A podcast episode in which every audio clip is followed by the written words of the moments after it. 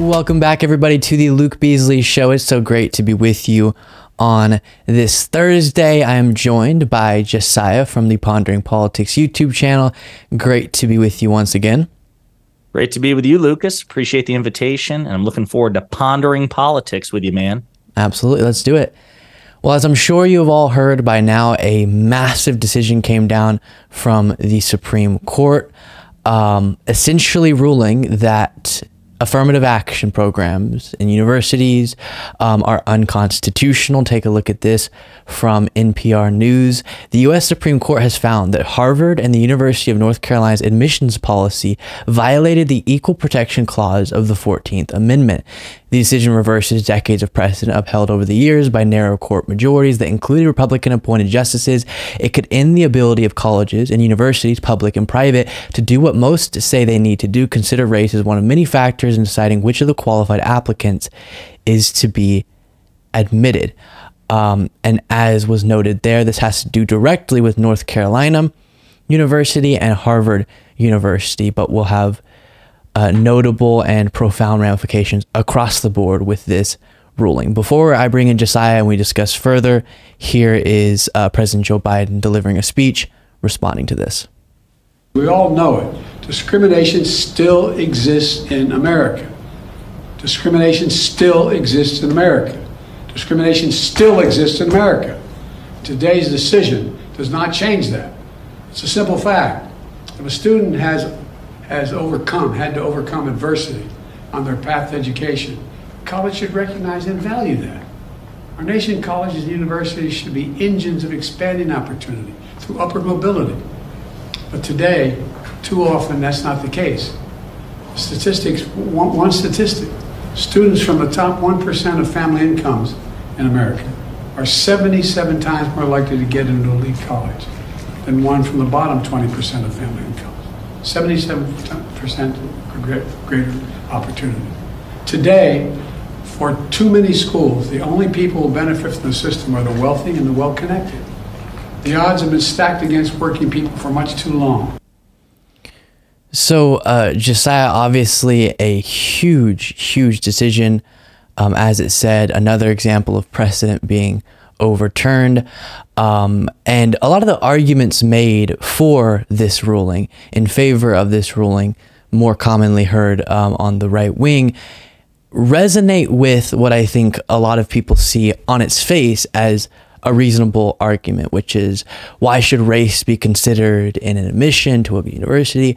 But what has to be considered is kind of the number one, righting of a wrong, attempting to address inequity and um, walking into a situation where we don't live in a as people wish that we did, um, and would be great if this were more so the case and kind of this colorblind race doesn't affect your life your well-being all of that how you're treated type society if we could get there then programs like this would not be necessary but the situation that certain communities have been put in then necessitates certain action.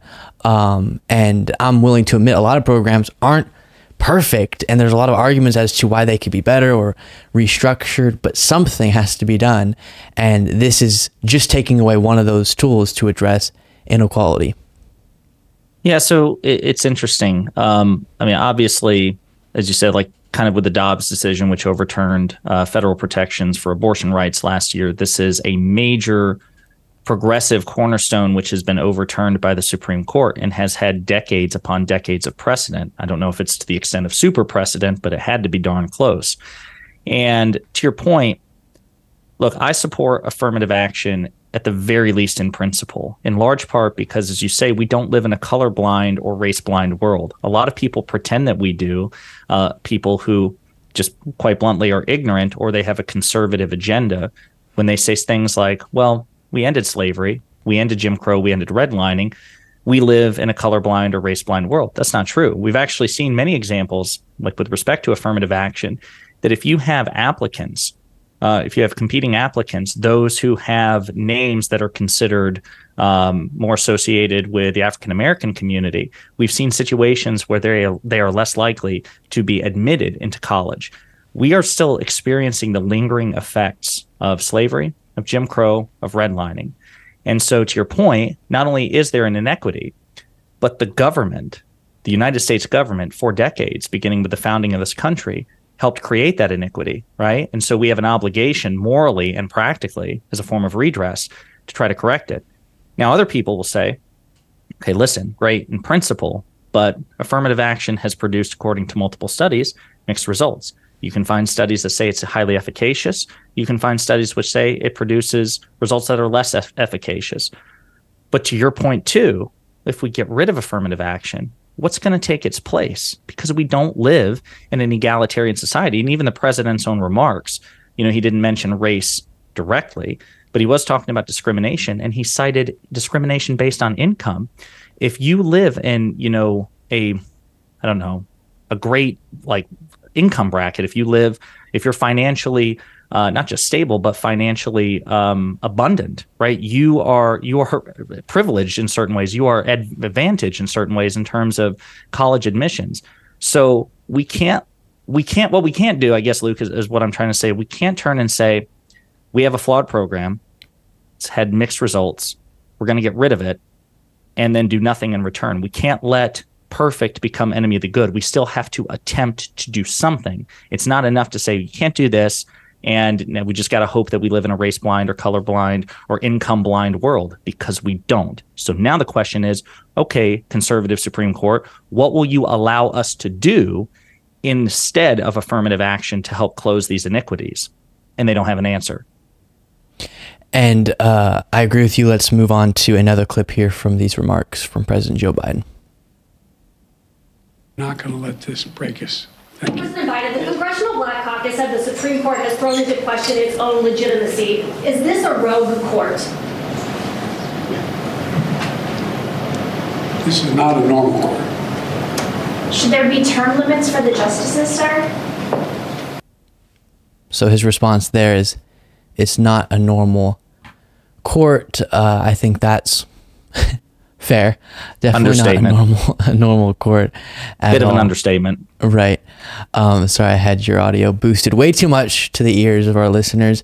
Um, but quite the decision, and another. This specific court will have in history a whole lot of notable moments and notable stories uh, and decisions that came of it. Moving on to our next story and I do want to do a little bit, Josiah, before I let you dive into this, um, as you're going to present it, a little bit of a disclaimer, everyone. If you are not able to handle max cringe, max uh, nausea while hearing a story, and your entire body to experience ick as an emotion and feeling, then maybe this segment's not for you because it's pretty dang disgusting and disturbing. Uh, with that being said, take it away. Appreciate the segue there, Luke. So Luke said cringe and Luke said ick. So that should be your clue that we're about to talk about the former president of the United States, the current leader of the Republican Party, and the potential president again in 2024, Donald Trump. What are we talking about? Because there's a lot of gross and ick qualities to the former president. One of the worst is that his propensity towards objectifying women and making all sorts of inappropriate comments and very often actions towards women.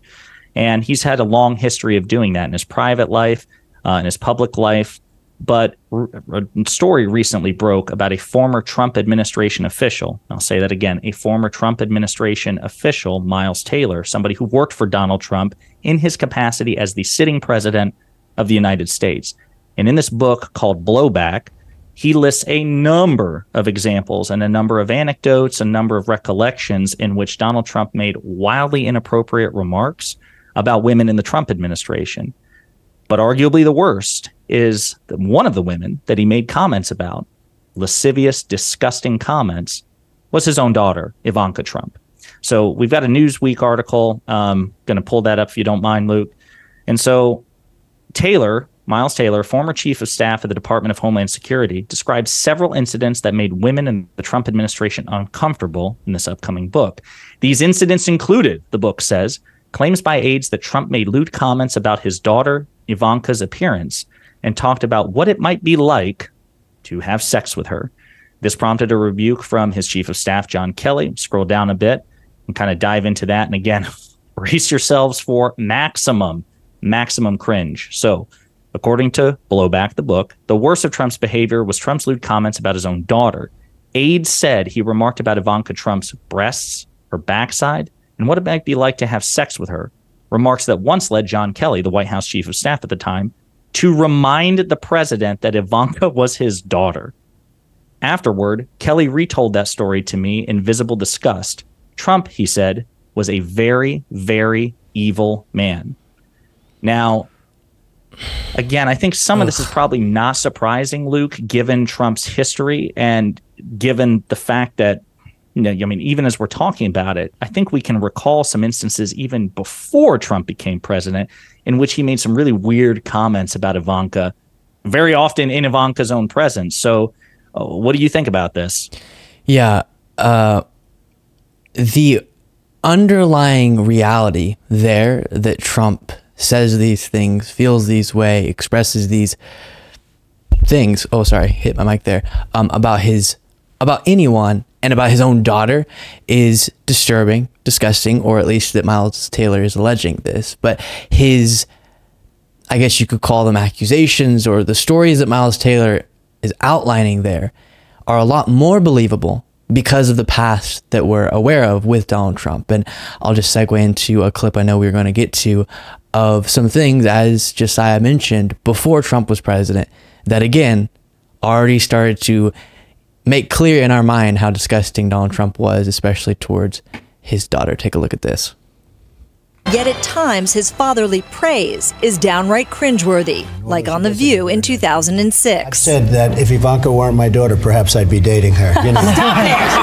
Stop it! It's so weird. Stop you know what? You are sick. Far from protecting his daughter from being talked about as a sex object, he has encouraged it multiple times on Howard Stern's radio show in 2004 and then again in 2006. By the way, your daughter, She's beautiful. a can I say this? A piece of ass. Yeah. She looks more voluptuous than ever. She's actually always been very voluptuous. It's She's tall. She's almost six feet tall. In May, Ivanka described herself as a feminist while defending her father on Okay, we'll stop it there. But uh, yeah, my goodness, getting nauseous.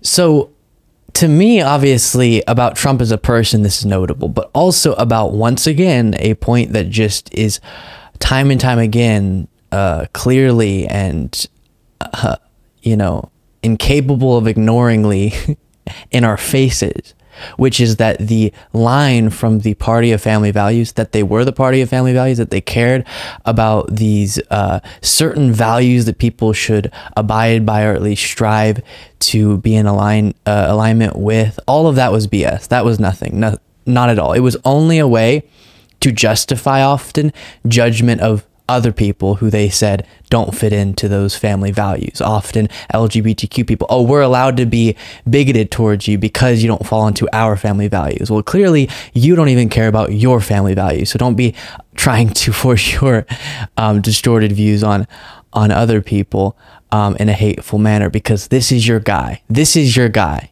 talking about the voluptuousness of his daughter and apparently allegedly fantasizing about sexual acts with her. Yeah, so the the the frustrating thing is once again it it underscores one of the many many many manifestations of the Republican Party's hypocrisy. As you say, this is a party that has long touted itself as the party of Jesus Christ and Christian principles and family values. And yet for the past it's 2023, so the past 7 or 8 years they have essentially sworn fealty to a man who has absolutely nothing in common with Jesus Christ or his teachings, who once famously said, by the way, that he's never had to ask God for forgiveness, which would be a strange thing for a Christian to say, number one. Number two, you're talking about a serial philanderer and now a person who, like, who repeatedly makes incestuous remarks about his own daughter. Meanwhile, you're hyper focusing on the relationship that's made between two consenting adults of the same gender or the same sex. That's a betrayal of family values, but you lusting after your daughter after repeatedly cheating on your wife, after, after, after, after, and so on and so forth. It's disgusting.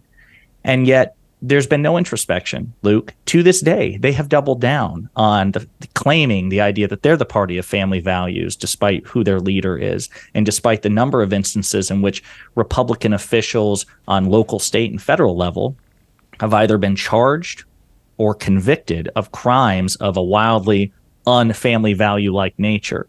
So, this is something that I think, for me personally, I wish Democrats and their surrogates um, in the media would more aggressively push back on.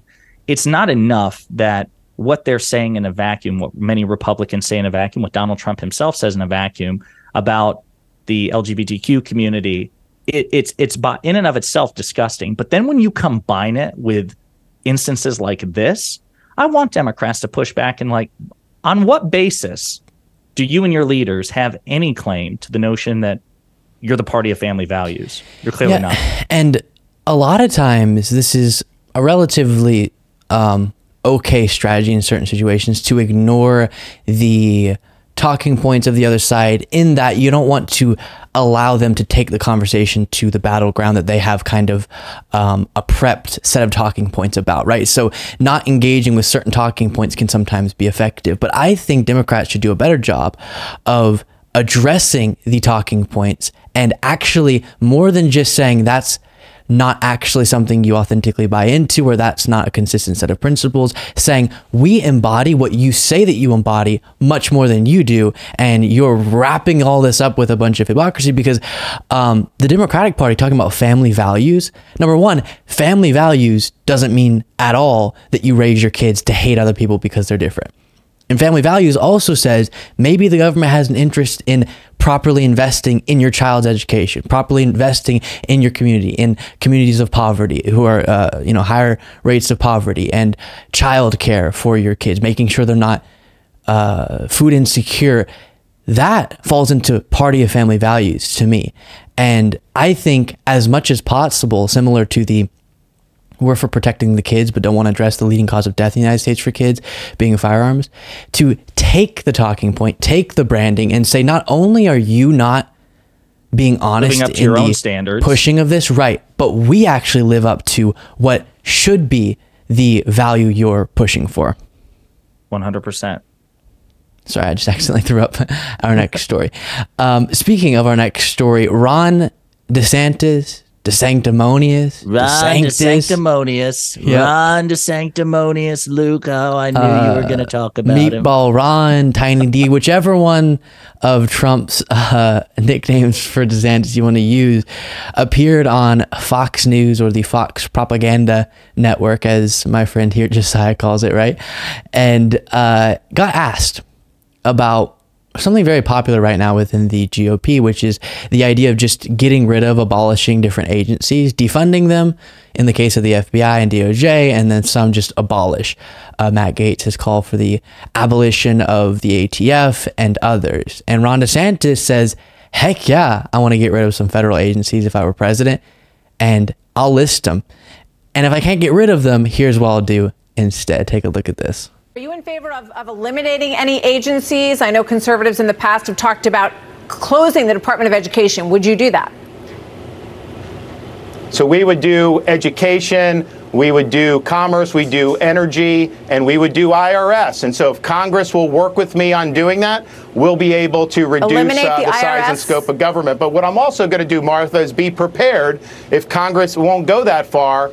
I'm going to use those agencies to push back against woke ideology and against the leftism that we see creeping into all institutions of American life. So, for example, with Department of Education, we reverse all the transgender sports stuff. Women's sports should be protected. We reverse policies trying to inject the curriculum into our schools. That will all be gone. We will make sure we have an accreditation system for higher ed, which is not trying to foment more things like DEI and CRT. So we'll be prepared to do both. Uh, either way, it'll be a win for conservatives. All right. I- wow.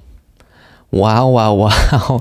So let me uh, before Josiah jumps in jumps in and gives his thoughts, we would do here's his list. Education, and by do he means get rid of. Education, commerce, because why not? Energy, and the IRS. So no one's going to come to collect your taxes, so we won't fund anything, which is great because we won't have much else to fund because commerce will be gone, energy will be gone, education. because of woke, right?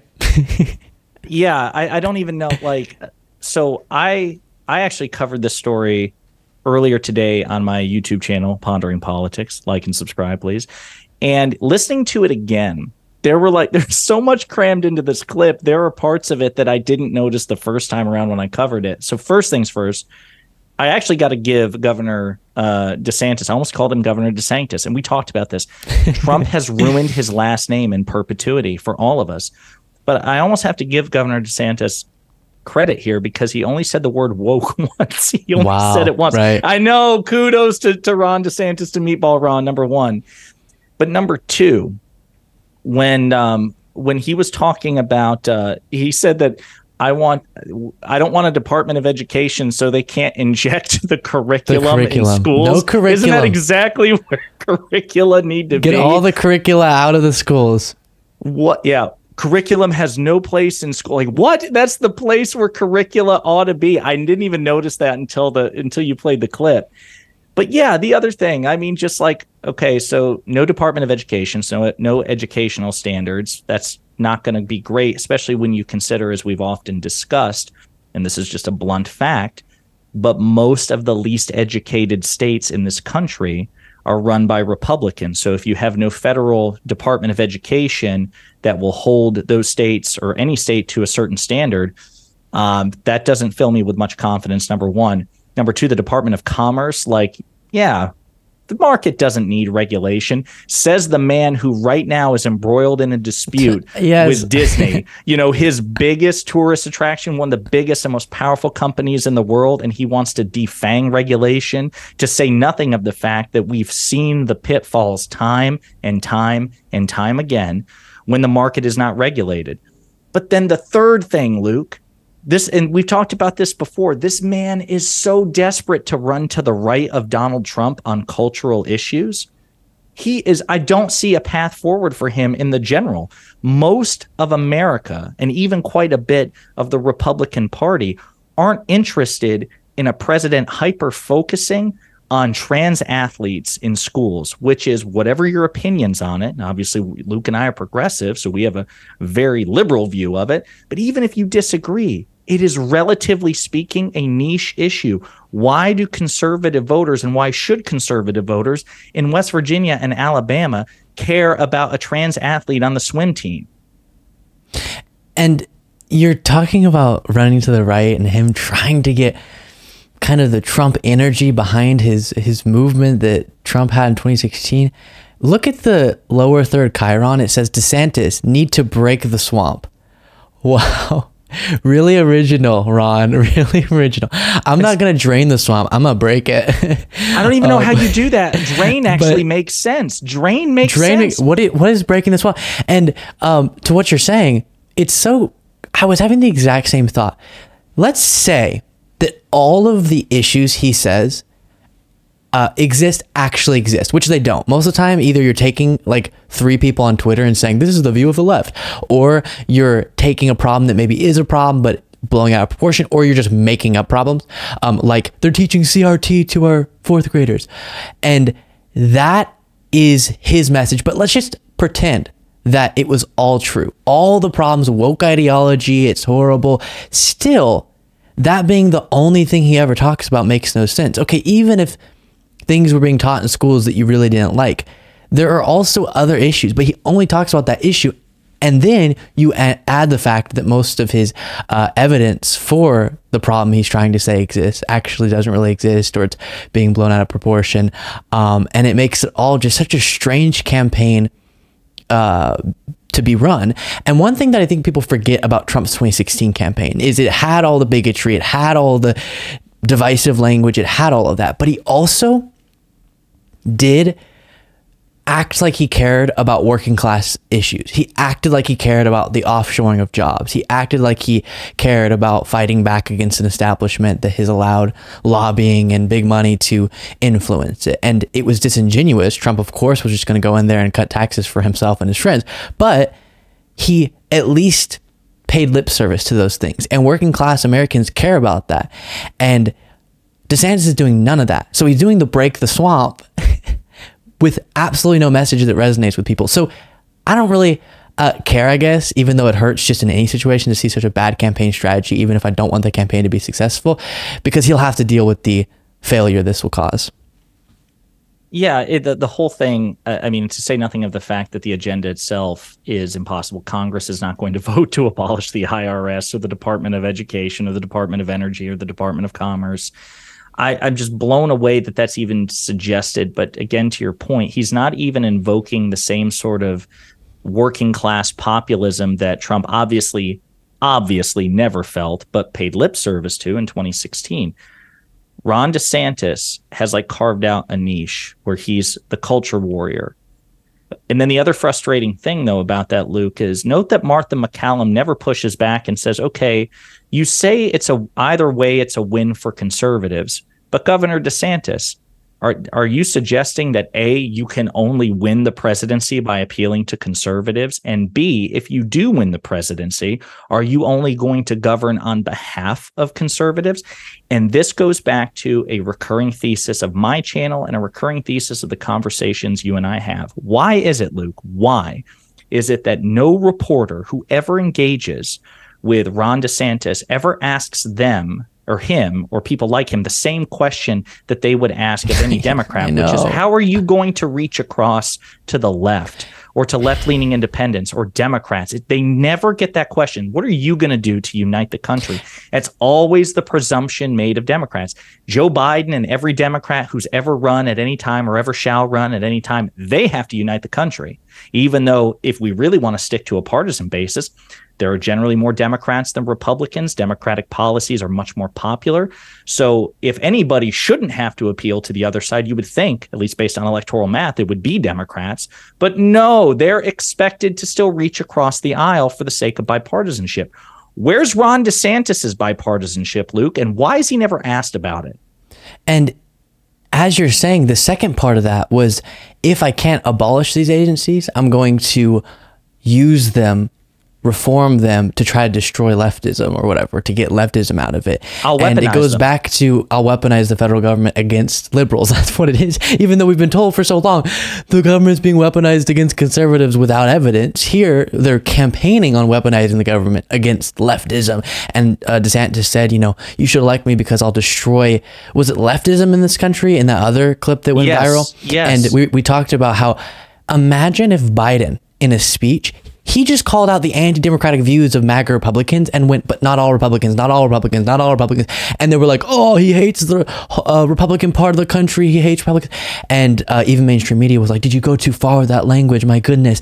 And then DeSantis goes, I'm going to destroy half the country's views, I guess, um, more than half statistically. And mainstream media is like, mm, okay. I mean, mainstream media was, I do think, outraged a little bit by that. But um, the other thing is the IRS talking point is one that I'm so dang sick of because the whole not the beginning of this because I'm sure they love the idea of abolishing or de- uh, reforming the IRS for a while now because that would allow a lot of tax cheats to get away with tax cheating, uh, especially wealthy tax cheats. And uh, so I'm sure that was underlying, but it's definitely become more prominent since Biden and the Inflation Reduction Act, as we uh, as we talked about increased funding to the IRS so that they could go after wealthy tax cheats. You need more resources as the IRS to go after um, individuals who, in very complex ways, get out of paying their taxes and are avoiding paying their taxes. The wealthy, um, those are the ones with the most complex methods. And so more resources, uh, resources are necessary. That's what Biden and the Democrats gave to the IRS. And a big talking point has been no, that was to go after MAGA Republicans. We have to go after and uh, defund the IRS. Now, DeSantis is going as far as to say abolish the IRS. When in reality, Josiah, that makes everyone except the wealthy tax cheats lose because by funding the IRS more, we make more back in uh, extra tax revenue. So we're making a profit on that legislation. And it's getting tax revenue that by law should be getting paid from people that can afford it. Where's the downside there? No, yeah, it's it's one of the I mean, here's the reality. Government exists to govern, right? It's not a pro or for profit business, right? But if that's your motivation, if that's the incentive, and you think for whatever reason government should function that way, then you would want to protect the IRS because it's a revenue generating organ of the federal government. And by the way, the modern day complex federal government has never functioned without an IRS, right? Now back in 17, you know, 89 when President Washington was elected, sure, we didn't have a formal IRS.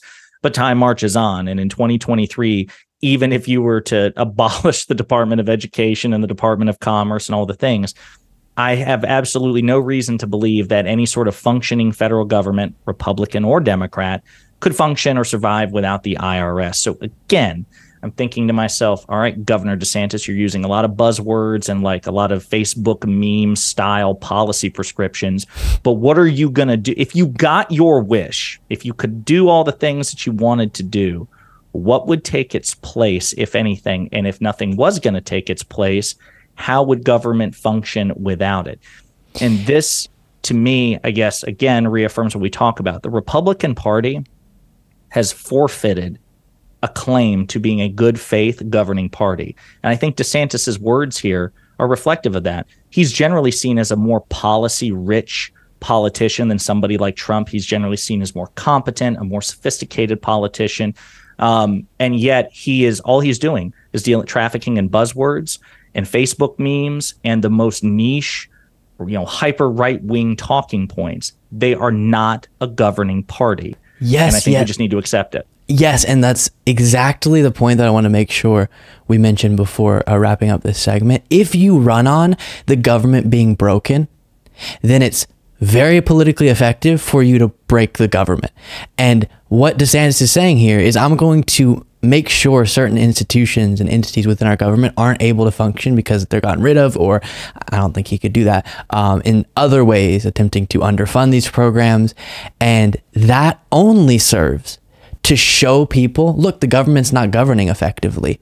And that's exactly the Republican message. But if you didn't do that, if you did properly invest in these programs, in education, in the IRS, um, then you could see how the government could govern effectively. And it's exactly right. The Republican Party is not um, a governing party. And I'll put a whole lot of money on, I won't because I don't even want to wish into existence DeSantis ever being president. But let's say he did become president. His big legislative accomplishment is going to be tax cuts for the wealthy. That's going to be it. Okay. they use all these buzzwords. It's wokeism. It's, it's this, that, and the other thing. And then it's just, hey, we're going to help make the wealthy more wealthy, the powerful more powerful. I think that's absolutely the case. Uh, I think that it will be exactly the same as every Republican before him. Tax cuts for the rich. Hey, I'll even throw him a bone here, Luke. He might also want to get really creative and cram every judicial appointee with a young conservative ideologue. So it'll probably be conservative judges and tax cuts for the rich. A novel Republican strategy. We've never seen that before. Lucky yes. Uh, moving on to our next story, Josiah, you want to uh, jump into this? Yes, I do. This one is a positive, happy one that will actually lower one's blood pressure, folks. It will make us happy. It will make us delighted because it concerns Jessica Tarlov, the warrior, the liberal progressive warrior on the Fox Propaganda Network, especially since uh, I think Geraldo Rivera just got fired. So she is like the last voice of sanity on the Fox Propaganda Network. She is a frequent co host on The Five. She is outnumbered four to one. In fact, that might as well be what they call it four to one instead of the five. But listen, she was on there and she was handing out L's left, right, and center to her, her conservative co hosts regarding Bidenomics. Bidenomics being the phrase that the press used to, in a pejorative sense, like the Wall Street Journal and the Financial Times, would refer to President Biden's economic agenda and accomplishments. Well, President Biden and the Democrats are looking to take that term back and use it, weaponize it for their own benefit in the way that Ronald Reagan did with Reaganomics back in the 80s. So Jessica Tarlov, in a couple of clips that we're going to play, she is defending President Biden's agenda. And for like the first time in the history of this program, Luke, her conservative co hosts don't interrupt her. Interesting, isn't it? Let's play one of the clips. But Joe Biden has a tremendous economic record to run on. There's a nifty chart floating around social media. Everyone should check it out. the US has the highest post pandemic growth in the G7 and the lowest inflation. So, all the countries we compare ourselves to 13.1 million jobs created. So, yes, all the ones that were lost during COVID came back. And then we're gaining jobs at a faster clip than we did under the Trump presidency. 800K in manufacturing. There are articles all over talking about the manufacturing boom. We know unemployment is below 4%.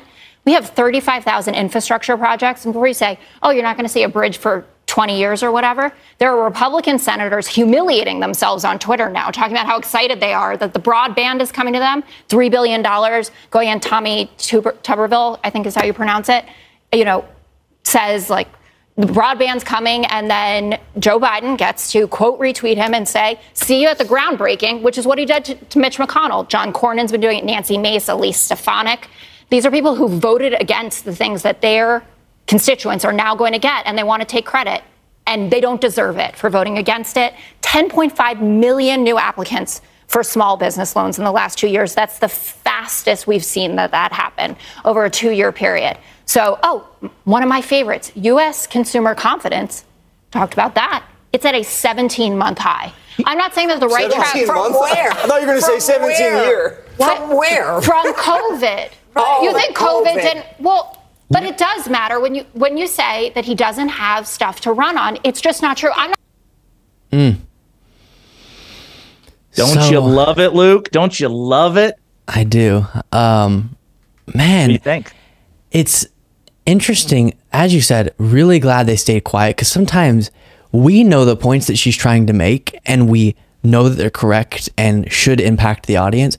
But the co hosts almost strategically seem to all jump in often enough where if you're not familiar with the stats she's citing, you can't really coherently understand exactly the point she's making. But they were speechless because there's nothing to argue with there and she's just laying out facts maybe they're learning a little bit um, and it's something you and i've talked a whole lot about it's not to say that there isn't real pain in our economy and the underlying problems don't still exist that we need to as progressives we often uh, strive to address day after day but when we compare the current economic metrics to that of other times especially post a crisis like the economic crisis that COVID caused, it is stunning the economic recovery that we've experienced while pre- uh, President Biden has been president of the United States. And if you want to say Trump was great because he, before COVID, didn't mess up the economic trajectory we were on after Obama's presidency, and that's why Trump was amazing,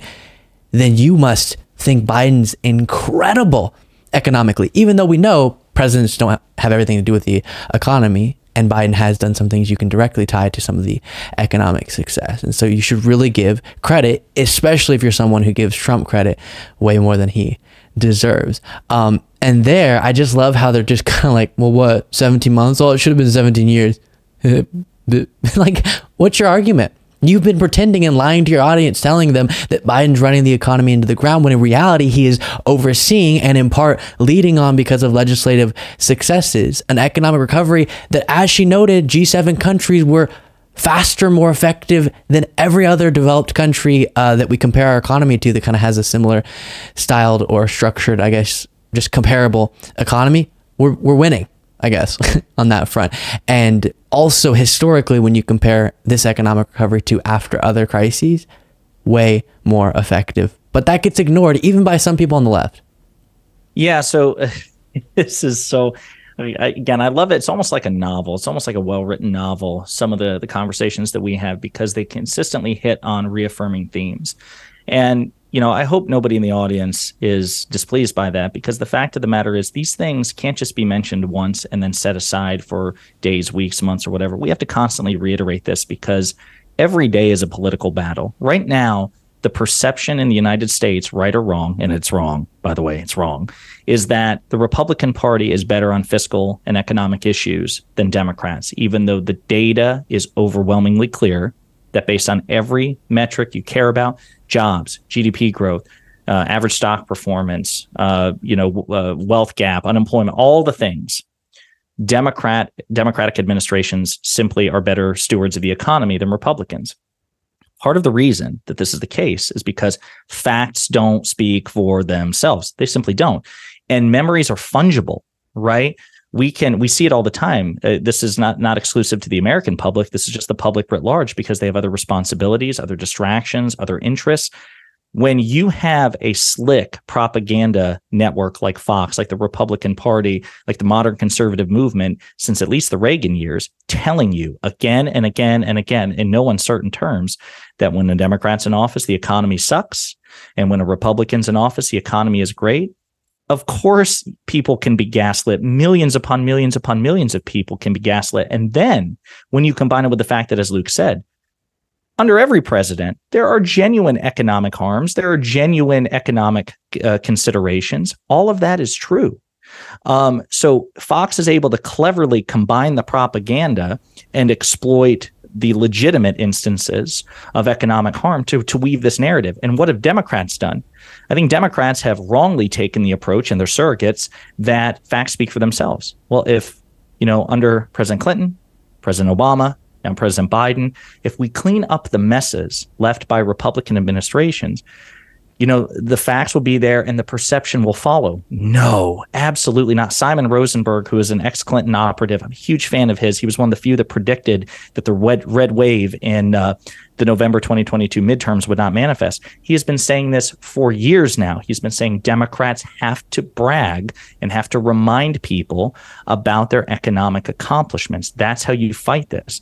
And to your point, Luke, about the one time they did interrupt that entire monologue was at the very end. And again, I'm just I'm it says something that she was able to get a word out edgewise because they waited at the very end and they mocked the fact that Biden was able to make progress with uh, consumer confidence.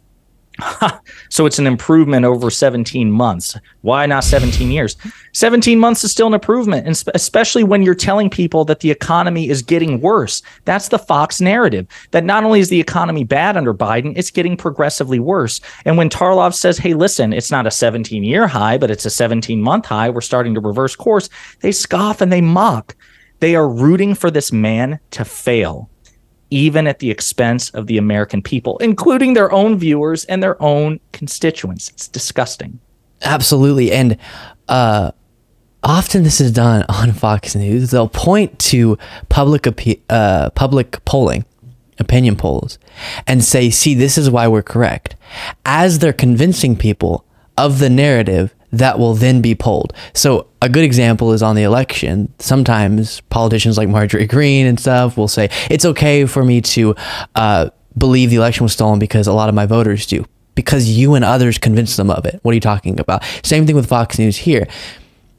I, I was watching a lot of the coverage um, from a number of right wing networks about the really good numbers we've seen economically, especially the recent adjustment to the Q1 numbers. And they'll go, yeah, well, ah, that doesn't matter because look at people's feelings and uh, how they're opinionated on this. Look at the polls on how people feel about the economy, and people will say they don't approve of Biden's handling of the economy. Hmm. I wonder why that is. As you're saying that, on the air as you're pushing that narrative because no, facts don't speak for themselves. Perception does matter. Perception is reality. And that's what we're dealing with right now. Where again, it's not to say the higher prices we're dealing with because of post pandemic inflation doesn't hurt. It does. And there aren't all these other economic pains. It's to say that if you're judging Biden's record within the context of what he could do, he did a heck of a good job. Yes. Luke just took us to church, everybody. That was Pastor Luke spitting from the pulpit. I mean, no, for it, it's funny. The election thing is a great example because it's also like it's like an Ouroboros. It's like a it's like a feedback loop. It constantly feeds itself. So Trump used the bully pulpit and his position as the leader of the Republican cult to preemptively cast out on the election before the election started, during the election, and after the election. And of course, that convinced tens of millions of people irrationally, but that's how cults behave and then Fox News would cite that, like, see, people, there's there's something wrong with our elections, whether you like it or not, because nearly half the country says that there's something wrong with the elections. Well, against a feedback loop, and, and they constantly use it to justify. And to your point, people like uh, Dana Perino, um, and I, will give I don't want to give Jesse Watters and Greg Gutfeld and Jeanine Pirro a pass, but Dana Perino also does the morning show. See, she's supposed to be a one of the Fox News hard journalists, you know, along with Bret Baier and others as well. So when Dana Perino, who is on the five, when these when these data points are being cited, and it's pointed out because it should be pointed. It should be pointed out that the public has the wrong perception of uh, Republicans' handling of the economy versus we go, yeah. Democrats. Right? It should be pointed out that that the the facts don't align with that. Dana Perino should be like listen, they can report on the fact that the perception is one way, but then they should be trying to correct the record if they were actual journalists, right? So like if they were covering a story, I guarantee you, Luke, they were covering a story about a resurgence of flat earth theory. Like flat earth has taken off again and there are people all over the country who are increasingly believing that the earth is flat. Every journalist on every network including Fox would say but the evidence is conclusive the earth is round. Right. Why aren't they doing that, Luke, about the Biden economy? an because they have an agenda. Yeah, you're exactly right. Sorry. Uh, the increase in a belief about the earth being flat doesn't make it any more moral for a pundit on TV to say that the earth is flat. Um, and the other thing that is just so aggravating is everyone, right, left, and center, gives Trump a pass, almost everyone, for the economic disaster that was caused while he was president. And I've said, and I'm willing to more than Josiah is, accept the fact that COVID was going to cause an economic downturn. I'm not saying all the jobs lost were because of Trump. Of course not. But then a gargantuous sum of those people don't give Biden any of that same um, flexibility. They don't say, oh, wait, inflation is worse in all of the other G7 countries than it is in this country. Clearly, the pandemic and the economic situation that caused is the reason for inflation. And Biden's not making it worse in this country than it is um, sort of having to be because of that reality. But then the other aspect is that's kind of one of the um, asymmetry of expectations we talk about a lot. Um, you've termed that that or coined that term for me. Trademark. yeah, absolutely. Um, and another example of this is when economic indicators are looking up or are doing better. When it's a Republican, maybe because they push the narrative and then the mainstream media reports on them pushing the narrative. But there was that one example we talked about previously of the Associated Press and the headline of the exact same, what was it, unemployment number? Unemployment. Under Trump being reported on by the AP, which is, I'm not saying they're at all center right. No, no, they're really good. Um, journalists and a really good publication. But just the way we think about American politics even makes the Associated Press report on the Trump low approval, uh, low unemployment numbers as an incredible Positive. feat for Trump. And then, ah, but Biden, I don't know. I don't Yeah, remember the, the, figure was the like title. four point something percent unemployment, Luke. And when the Associated Press reported it, this was pre-COVID, by the way, right? So this was when Trump was able to take advantage of the Obama era economic trajectories.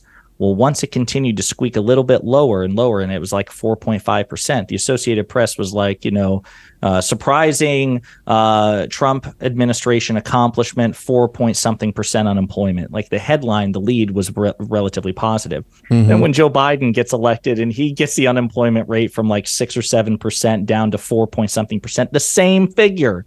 It was like, Biden administration experiences experiences disappointment in unemployment rate. And it's like it's the same figure. Right. The only difference is who's in the White House. And so I'm, I agree with you. The Associated Press, Reuters, and others like them. I don't think that they're conservative outlets. I don't think they're ideologues, but I think even they have internalized Like we have even. of ex- yes, Yeah. yes, yes. We're guilty of it. This is Yeah. something I fight back. I try to religiously fight back against because that makes me part of the problem, even to some extent. We have to grade Republicans and Democrats if we're being rational and fair by the same standards on the same level. And Republicans do not want you to do that because if that's the metric, they will lose every time. You know, uh, just I had we were texting back and forth before the show started, and we were like, "Oh no, there's a story about the economy." We're gonna get on a really long rant because every time we do, because of how blatantly wrong just so much of the way we approach this subject is, it's not even questionable. You go to very conservative conservative economists; they might have different reasons or speculation about why this might be, but they accept last hundred years Democratic administrations have overseen way better economic indicators than Republicans. And I would say, I don't know the number, but a small number of Americans know that. Most of them would initially react like, wait, huh, really? And it's funny because we talk so much about this, is kind of like one of those toys where I've been wound up, you know? And I'm actually pretty good out, I think, in social settings, even though I'm super political and even my free time is mostly spent doing political things, um, at separating that when it's going to be uncomfortable. I was sitting at a dinner the other night and someone said, I don't like a lot of things about Republicans, but I just, I know they're better for the economy. And I didn't even mean to. I went, no. and they were like, what? I was like, oh, sorry. Uh, and then I explained to them, but it was just like so aggressive. I was all bent up about it. yes, because that's the default state. How many times have you heard this? I'm socially liberal but fiscally conservative because it's just the standard refrain of somebody who's not politically engaged. And I, and I, I don't want to be clear about this.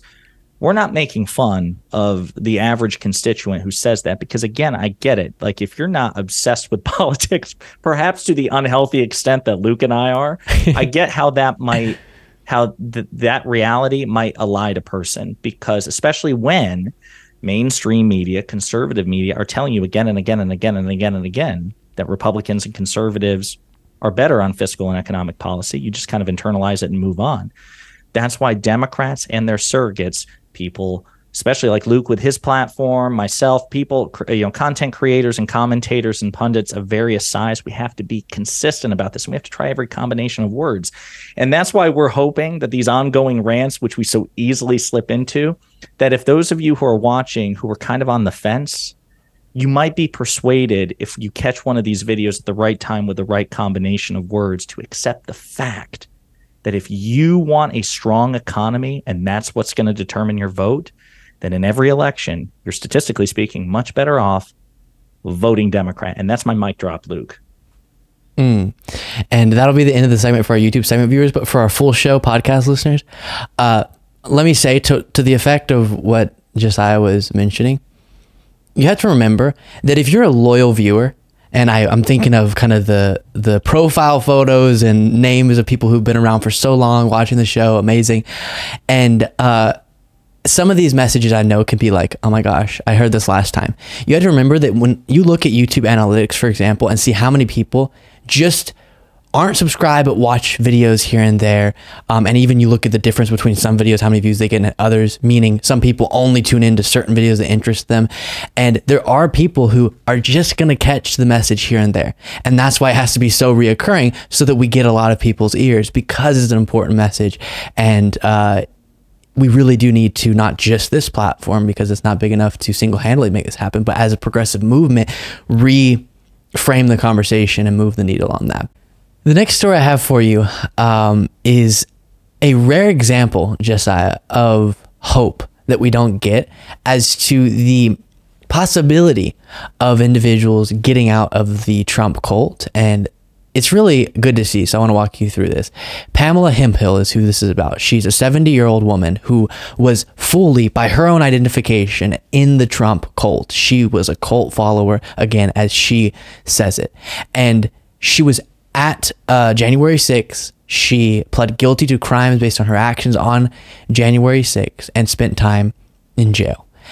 And since then, she's come out of the Trump cult and is now speaking out against it and lending her services or lending her guidance to other people um, to try to help them. So there's this Daily Beast article, super interesting. January 6th convict tells the truth about Trump.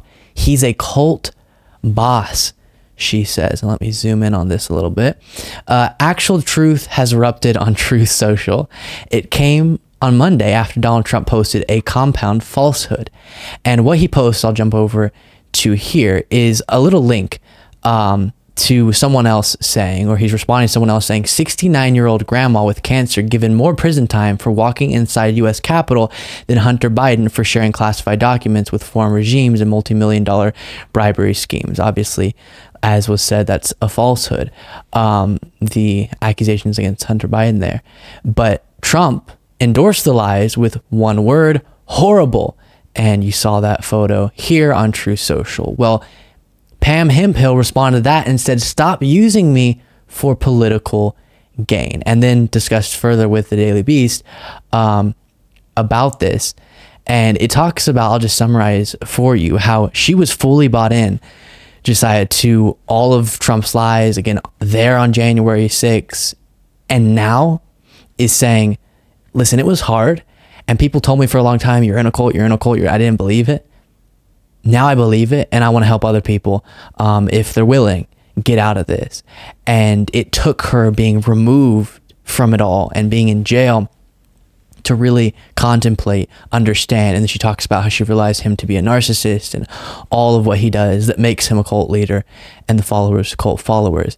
Isn't that incredible? It is. That's it's, incredible for a variety of reasons. Um, not the least of which is the fact that, you know, typically speaking, you you would expect that um, she'd be entrenched in her ways, right? Because it's really, really, really, really difficult to deprogram occultists, right? And I know you've talked about this, I've talked about this, and others have as well. It's easier to fall into a cult than it is to get out. It's almost like quicksand. Mm-hmm. And the amount of effort that it takes is disproportionate. So it's almost like that's phenomenal. now, hopefully, she'll pay it forward with outreach and advocacy and, you know, work to deprogram others like her. But it's also interesting to note that the separation so the problem is with social media being what it is, and you know Trump being so effective at weaponizing social media.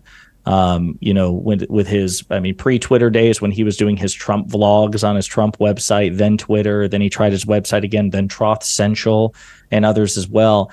He and his surrogates are so effective at weaponizing social media, and social media is ubiquitous, so it's impossible to get away from it. And so it's interesting to think that I imagine quite a bit of the success that this woman experienced was because she was she was like cut off from the supply from the like the the the conspiracy theory um you know train so to speak right she was removed from it and mm. it's also kind of discouraging to think that okay we have a success story here but when you look at all the factors. no, no, no, no. Let's not stop thinking about that right now. I'm just kidding. I mean, I'm just saying. I just like I can't pretend. Let's just I mean, pretend like, that a lot of this is going to happen. Mean, no, like yeah. I mean, I'm just trying to think. Of course, my mind, my cynical brain goes, okay, well, how can we replicate this to any meaningful scale? And we can't, right? So it's like, right. So hopefully, hopefully, she has found a streamlined, efficient version that we can market to the rest of the MAGA cult. I think uh, we can do it, Luke. We can do it. When but I go to Trump rallies, yeah, yes, that's who. That's who we need to bring. We need to bring. Come on, Pam. Is Hemphill to the uh, Luke Beasley trips to the the Trump rallies, and you can say she can she can be your co-pilot for that. Like, listen, I have a recovering Trumper right here who would love to speak with you, Trump. and she can give her perspective. Yeah. So uh, I totally agree with you. The the sad part is you think Hmm. How rare is it that someone's able to be extracted from that environment as is uh, happening here? And even people who experience the same thing as her, many of them are thinking that they are this victim and they are um, still in Trump's cult and all that. So it's not super likely and is a very hard to scale reality and process of deprogramming people. And I do agree with the sentiment of don't waste time on a political strategy basis trying to get Trump cultists to start voting for Democrats. That's just not going to happen. Go for moderates and voter turnout because there are enough Democrats to win elections who just have to get out to uh, vote. But similar to, you know, when you're talking with someone, I never do this because I'm always perfectly logical and I never have feelings. No, um, you never talk to anyone. So you said, you oh no, I do do this. do this. What I'm about to say, um, and you're kind of like they start giving you solutions to the problem you're outlining. You're kind of complaining about something. like, what, what if you did this? And you have to say, I'm gonna be honest. I don't actually want a solution right now. I just want the the sensation of complaining, and maybe later we can talk about this. They call I it just troubles wanna, talk. Yes, I want to be heard. Talk. Right. Again, I've never done that before. Not yesterday. Not at all. Um, and it's similar to that. I'm just telling us this story and walking this uh, or walking through this with y'all to feel good about one example, not that it necessarily is a representation logically of a larger thing. A few quotes here before uh, discussing further. She says uh, she became angry when Representative Marjorie Taylor Greene. I mean, that's the story of my life. I became angry when Marjorie Taylor Greene dot dot dot anything. Uh, and others spoke of her as a victim. Quote what's happened is they're using me like a victim hemphill said. I'm not a victim. I pleaded guilty because i was guilty period. I mean i was trespassing. I had a choice. I could have left. And the, uh, she was disturbed by the ongoing trump mania. He's just all those flags. Um, it's getting a little weird, she says. Just a bunch of things that, uh, sorry, another thing, just telling me all their victimness, gaslighting, she recalled that we've talked about. But to hear someone who is in it say it is so satisfying because that's exactly what it is. She wasn't a victim. She recognizes that. And she is being consistent with the talking point we've heard from Republicans in all these other cases that will be widely publicized that aren't Trump supporters of for example, police misconduct cases, and they'll say, well, if you just fully complied with the law, fully complied with the police officer's request, then nothing would have happened. And now they're not so pro law and order, but she is. And she's saying, I was trespassing. Boom. Yeah. Yeah. The funny thing is that um, when it comes to, you know, the, the Republican Party has long styled itself uh, one of its appellations is uh, the party of personal accountability. And here you have a great monument to that, great testament to that. This is a woman who is taking personal accountability. She says, "No, don't don't use me as a prop." Um, you know, I was part of a cult. I made my decisions as irrational as they were. I suffered the consequences, and now I'm free. I'm deprogrammed. I'm out of the cult. That is a refreshing take of personal responsibility, which you do not hear from Republican leadership at all, ever. Uh, and when you do, actually, let me take that back. You know what, Luke? Occasionally you do hear that from Liz Cheney. Yeah. From Adam Kinzinger. Um, even to some extent from Chris Christie. And what happens you know, when they do yeah, that? I was, yeah, what exactly. I was about to say, you know, all those people that the Republican Party chewed up and spit out. the RINOs, the RINOs and the losers, you know, yeah, those people who who are actually strident conservatives and have a record indicating as much. Um, but they've distanced themselves from the MAGA cult and now the cult doesn't want them anymore. They were never like just complete. You know, that's the funny thing about this. Like, I don't know if Trump responded to Ms. Hemphill, but I imagine whatever credibility she had with Donald Trump as a strident supporter who supported his attempt to overthrow the government on January 6th, guarantee you that now means nothing to him, means nothing because she has now criticized him, right? So it's not just that they part ways. The bridge is burned, and then you go back and torch everything that you'd built together. This person will have no credibility with Donald Trump and with huge swaths of the MAGA movement because she broke free. And that's the frustrating part. That's where it's hard for former Trump supporters to make any headway, Luke, because it's not like they don't retain any credibility with the group they were once a strident supporter of. Like that means nothing. Right. It, it's revisionist history of the highest order. And they just become liberal so RINOs. Exactly. And the other thing is when that can be done, anyone who speaks out was always a liberal RINO doesn't matter. And people accept that, then you're untouchable. And when anyone telling you that you're in a cult and proving it to you with facts is what you're being Logic. told will be done you're told the foundation that's laid for you is anyone trying to pull you out of this is a part of the worldview that we're getting you into. And so then anyone trying to get you out of it just further verifies for people everything they were told was going to happen. And it's the same thing with they're told all these people inside who pretend that they're loyal actually aren't. And they're actually psyops and they're actually going to be a RINO one day. And then it happens because in reality, people realize the facts and speak out against the dangerous nature of the movement. But for the followers, it's all within the worldview that was structured for them. Very, very dangerous. We will wrap that up. Um, or wrap the show up on that note. Josiah, hit them with your uh, channel stuff, and you will be seeing more of him on the bonus show. All right, Luke, I appreciate the invitation. Thanks for having me once again. I enjoy these frequent collaborations, and I hope the audience does too. You can find me at Pondering Politics. That's youtube.com slash at Pondering Politics. One word. It's Josiah, and I look forward to seeing you all again. Absolutely. I'll see you all tomorrow.